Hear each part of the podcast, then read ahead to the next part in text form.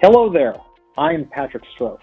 Welcome to M&A Masters, where I speak with the leading experts in mergers and acquisitions. And we're all about one thing here, that's a clean exit for owners, founders, and their investors. Joining me today is James Riley, founder and managing partner of Stone Pine Advisors. Stone Pine Advisors is a software-focused investment bank based here in Menlo Park, California. They provide financing, M&A advisory, and strategic consulting services to emerging and mid-sized growth companies, particularly in the cybersecurity, mobile, and healthcare sectors. Jim also publishes a weekly newsletter that is packed with all things cybersecurity, and we'll tell you how to access this great resource a little later. But for right now, I'd like to welcome Jim. Thanks for joining me today. Patrick, thanks for having me. Great. To give everybody listening some context, tell me how did you get to this point in your career, founding Stone Pine Advisors and bringing you to where you are today? Uh, sure. Uh, well, the short story is is fairly simple. I uh, I started life as a software engineer. Uh, worked for a couple of years writing a CRM system for a major New York bank. Uh, moved to the dark side uh, uh, to an investment bank uh, in the early 80s, and I've been in investment banking ever since. Worked at three firms: Dillon Read, which was acquired by UBS; Hambrecht and Quist here in California, which was acquired by J.P. Morgan; Needham and Company, a boutique based in New York, where I was co-head of investment banking and ran the West Coast operation and I founded Stone Pine uh, about seven years ago uh, to focus on the security space and what we call the lower middle market, uh, basically companies with 25 to 250 million uh, in transaction value or or uh, aggregate enterprise value. Well, with um, all I, almost all things IT now related, uh, the concept of cybersecurity probably didn't exist 15 years ago. And if it did exist, it was so below the radar, nobody really paid attention to it. Um, in the last several years, you've obviously seen a growing focus on cybersecurity, not only just the presence of it, but uh, the depth and, and breadth of it in M&A due diligence through that process. Uh, let's kind of frame this a bit. What specifically is cybersecurity? Because it's a broad, broad term, but what is it specifically, and how does cybersecurity impact a merger and acquisition um, transaction? Patrick, that's a, that's a great question. Uh, cybersecurity used to be called infosec or information security, and I think that the term is still very valid.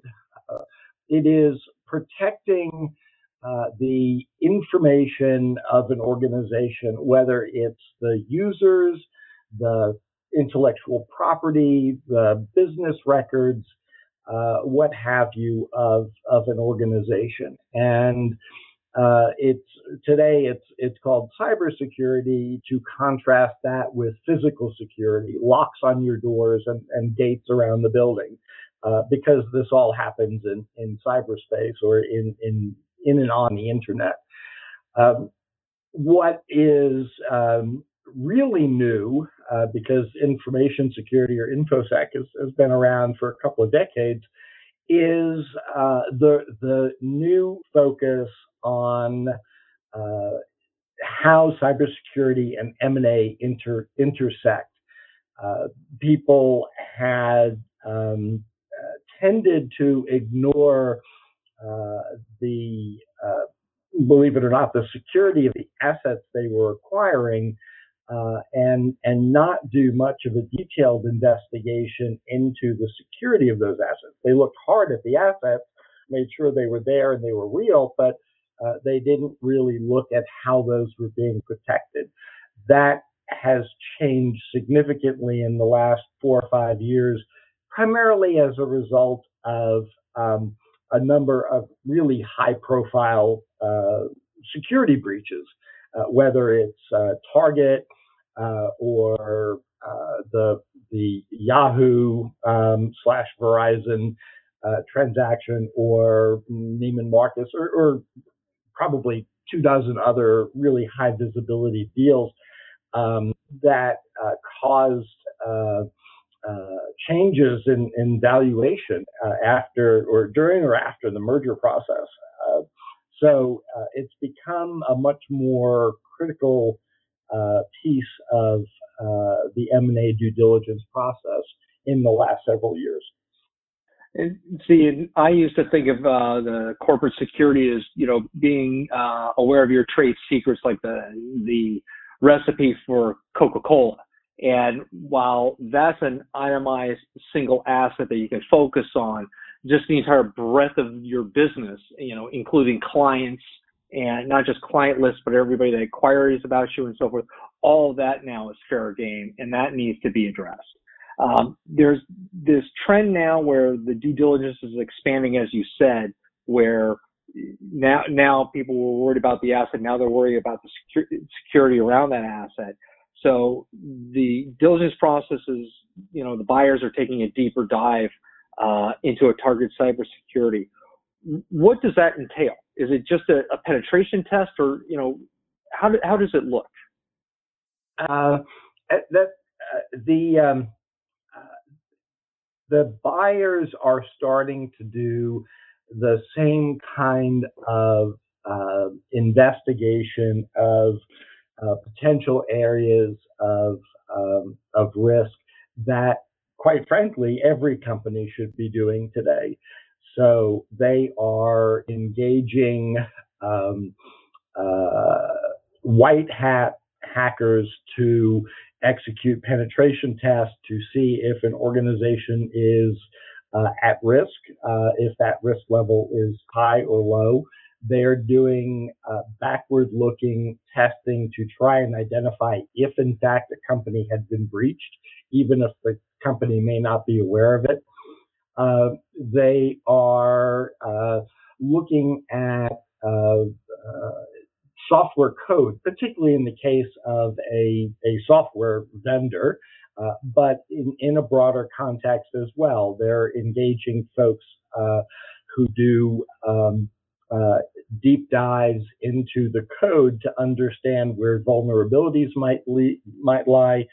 They're looking for uh, code that might be shared, code that might have been uh, purloined from uh, another source, uh, open source code that's not being used effectively. Some of those latter things have been part of M&A due diligence for, I'd say, seven, eight, nine years.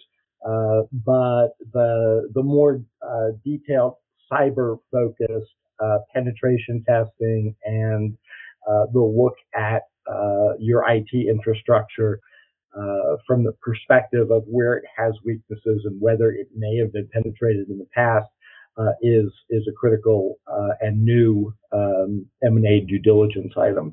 You also mentioned uh, the uh, assets that folks are looking at, and um, it, it goes beyond as you, you correctly point out, the Coca Cola formula, which is locked deeply in a safe somewhere in Atlanta. Um, you have companies in the retail space that have what's called personally identifiable information or PII. Uh, they have credit card information, names, addresses, etc. Uh, all of that information is valuable to a hacker in one way, shape, or form. And so the due diligence processes today look at how all of that stuff is being secured and protected. Well, then we keep thinking about cybersecurity, and it makes complete sense when you've got technology companies or companies that are in you know business business to consumer with the hotels and the, hospitality restaurant risks where you got that, and uh, probably the most sensitive information out there is healthcare. And you know, traditionally, as I've seen cybersecurity, awareness is there in healthcare and B2C and so forth. But are there other industries that think that they're they are a small finite organization and while they may have large sales or you know large assets you know this cyber doesn't apply to them because they're doing manufacturing or something like that. What other industries that probably on the surface don't think they're at risk that really should be paying attention? Uh, so uh, two two things there. Uh, in terms of folks who maybe aren't paying enough attention, uh, who don't think about having, um, you know, cyber assets like you know lists of customers and things of that nature. Uh, but but they do have a tremendous amount of intellectual property that can be that can be stolen. Um, we saw it uh, geez, a decade and a half ago with the Sony hack, where you know movies were um, were actually uh, taken, uh, where their systems were entirely shut down. They were out of business for a couple of weeks while they tried to to undo the hack. Uh, so um, pretty much any company, any government agency. Uh, we saw the city of Atlanta get shut down for close to a month uh, from a ransomware attack. Um, uh, energy companies with uh, tremendous amounts of information about where oil reserves or gas reserves might lie. Uh, steel companies that have um, you know formulas for their processes. Uh, all that sort of stuff is uh, definitely at risk and uh, is uh, going to be higher on people's radar screens from an M&A due diligence process today than than they were uh, a year or two ago. Uh, there's Marc Andreessen coined the phrase "everything is a software company" or "software is eating the world." I think was the exact terminology but it, it's true. Um, you know, what's in your electronic systems is the most valuable asset that you have in most cases. And uh, that is all at risk uh, from, you know, folks uh, who are, you know, just looking to be somewhat malicious to, um, you know, uh, sovereign governments that are looking to steal uh, extremely valuable intellectual property. Everybody needs to be aware of that's a great point. Uh, one thing, and I know we didn't talk about this earlier, but I, you're just curious as we go, because you've got a lot of traditional businesses out there that have been, um, you know, to use a term, they were just, uh, you know, paper companies, and all their records and so forth were documented on papers and files and so forth. And there still are quite a few out there that have not transitioned everything over to a paperless or electronic environment.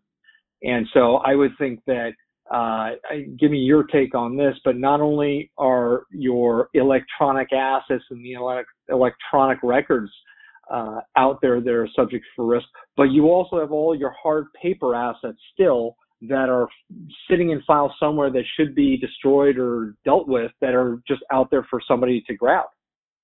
That that's right. Uh, the the the paper files are there. Um, if somebody you know breaks through your physical security, which is you know, generally perceived to be much stronger and generally perceived to um, leave uh, for you know somebody who broke in to leave uh, more concrete or more discrete fingerprints, um, so to speak. Uh, so easier to figure out who might have broken in to steal your physical documents. A lot harder to figure out who's hacking your system to steal your, your intellectual property. But even if an organization had everything that they that, that they um, ever created stored on paper, uh, they are still at a significant risk of having uh, their their systems, uh, their computer systems shut down, which you know in turn will put them out of business for a period of time. Uh, uh, my uh, my local sushi shop, which uh, had had done everything with a an old NCR mechanical cash register, uh, just last week put in a computerized purchasing terminal, and uh, you know they they now track everybody's order and all this uh, information online, and you know it's all tied to your phone number. So if if they were hacked, then they couldn't place orders. They would be uh, at, a, at a significant disadvantage. So everybody, um, whether paper driven or not, has an electronic security risk or an infosec risk. Okay, uh, great point. Now, as an expert with, with Stone Pine Advisors, uh, you've got clients that are coming to you that are uh, looking for a variety of uh, uh strategic consulting concerns out there. And they're coming to you and you're going to prepare them for you know the cyber due diligence. What kind of advice do you go give your clients uh, in this in this field?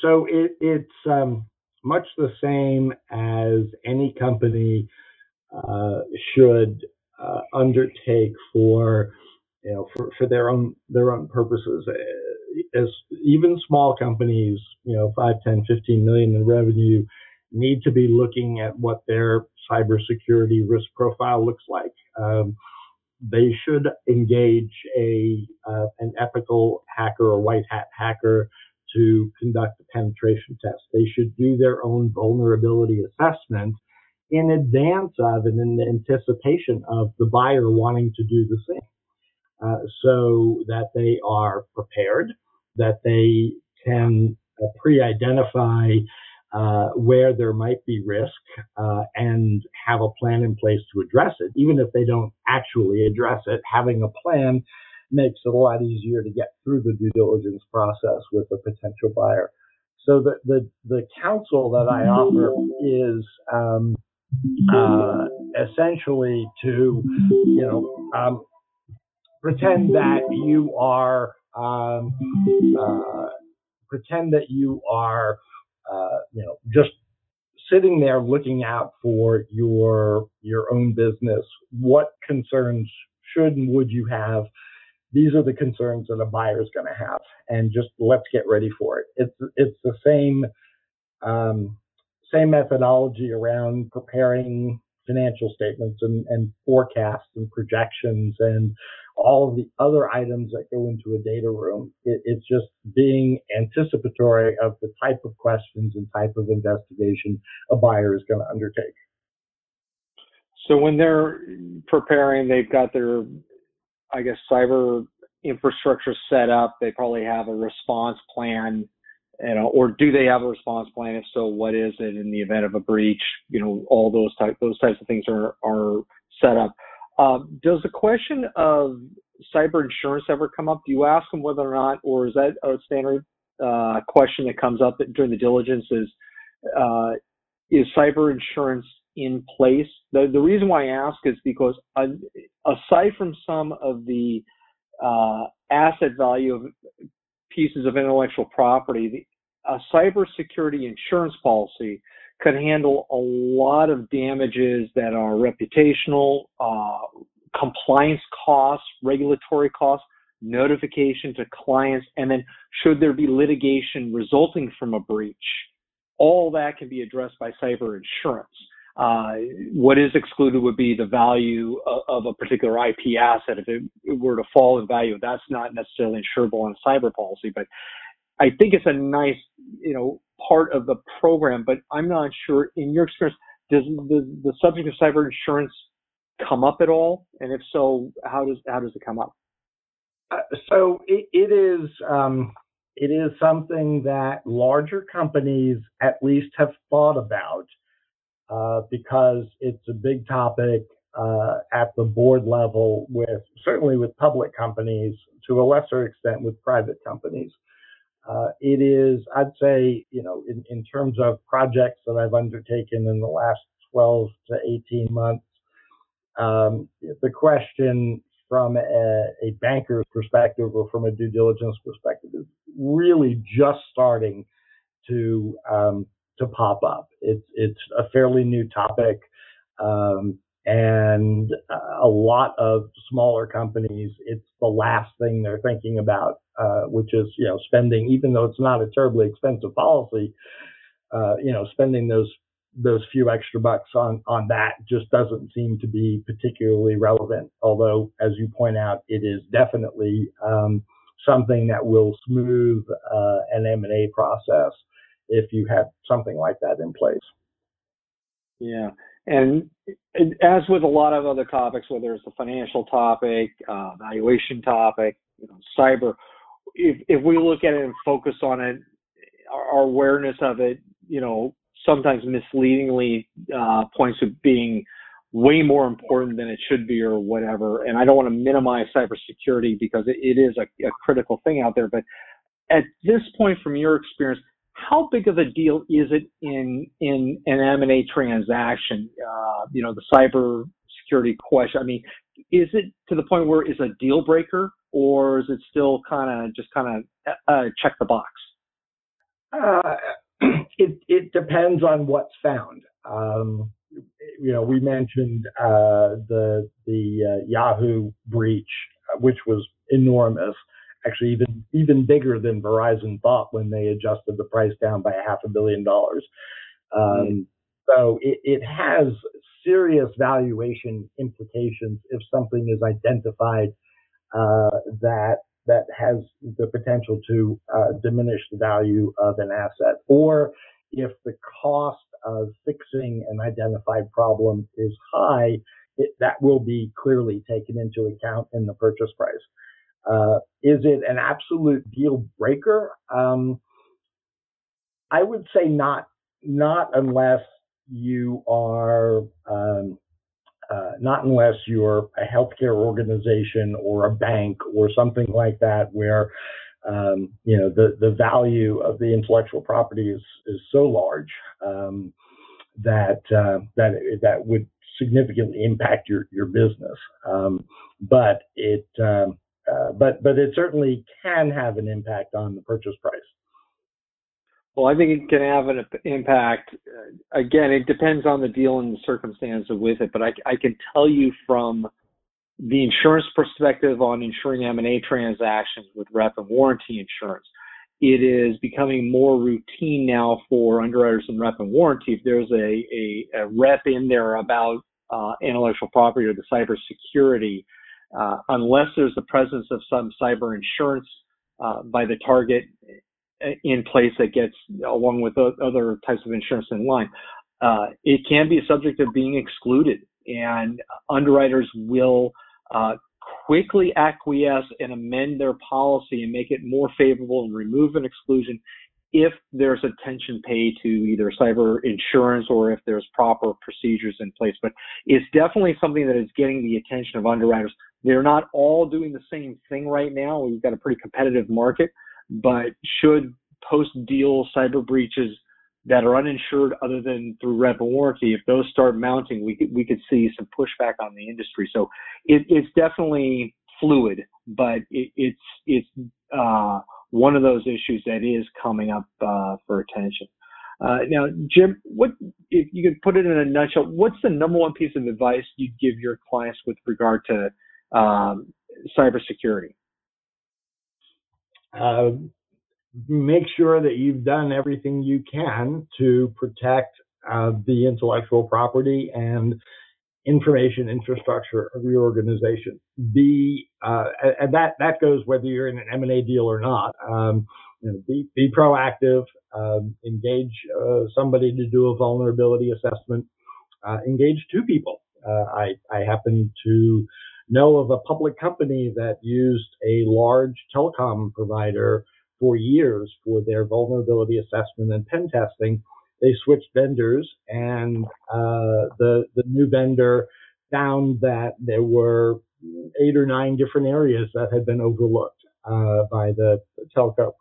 So um, you know, in, engage um, uh, good advisors uh, on the security side, and um, uh, and and make sure that you know you have your defenses in place and you have your policies and procedures in place so that when an M&A transaction comes along, you're not um, running around trying to put things in place at the last minute. And certainly from an insurance standpoint, I suspect that um, that it's a lot easier to get uh, cybersecurity insurance with that, uh, uh, in a normal environment as opposed to being in a an M&A environment where there's a, a transaction that could trigger risk.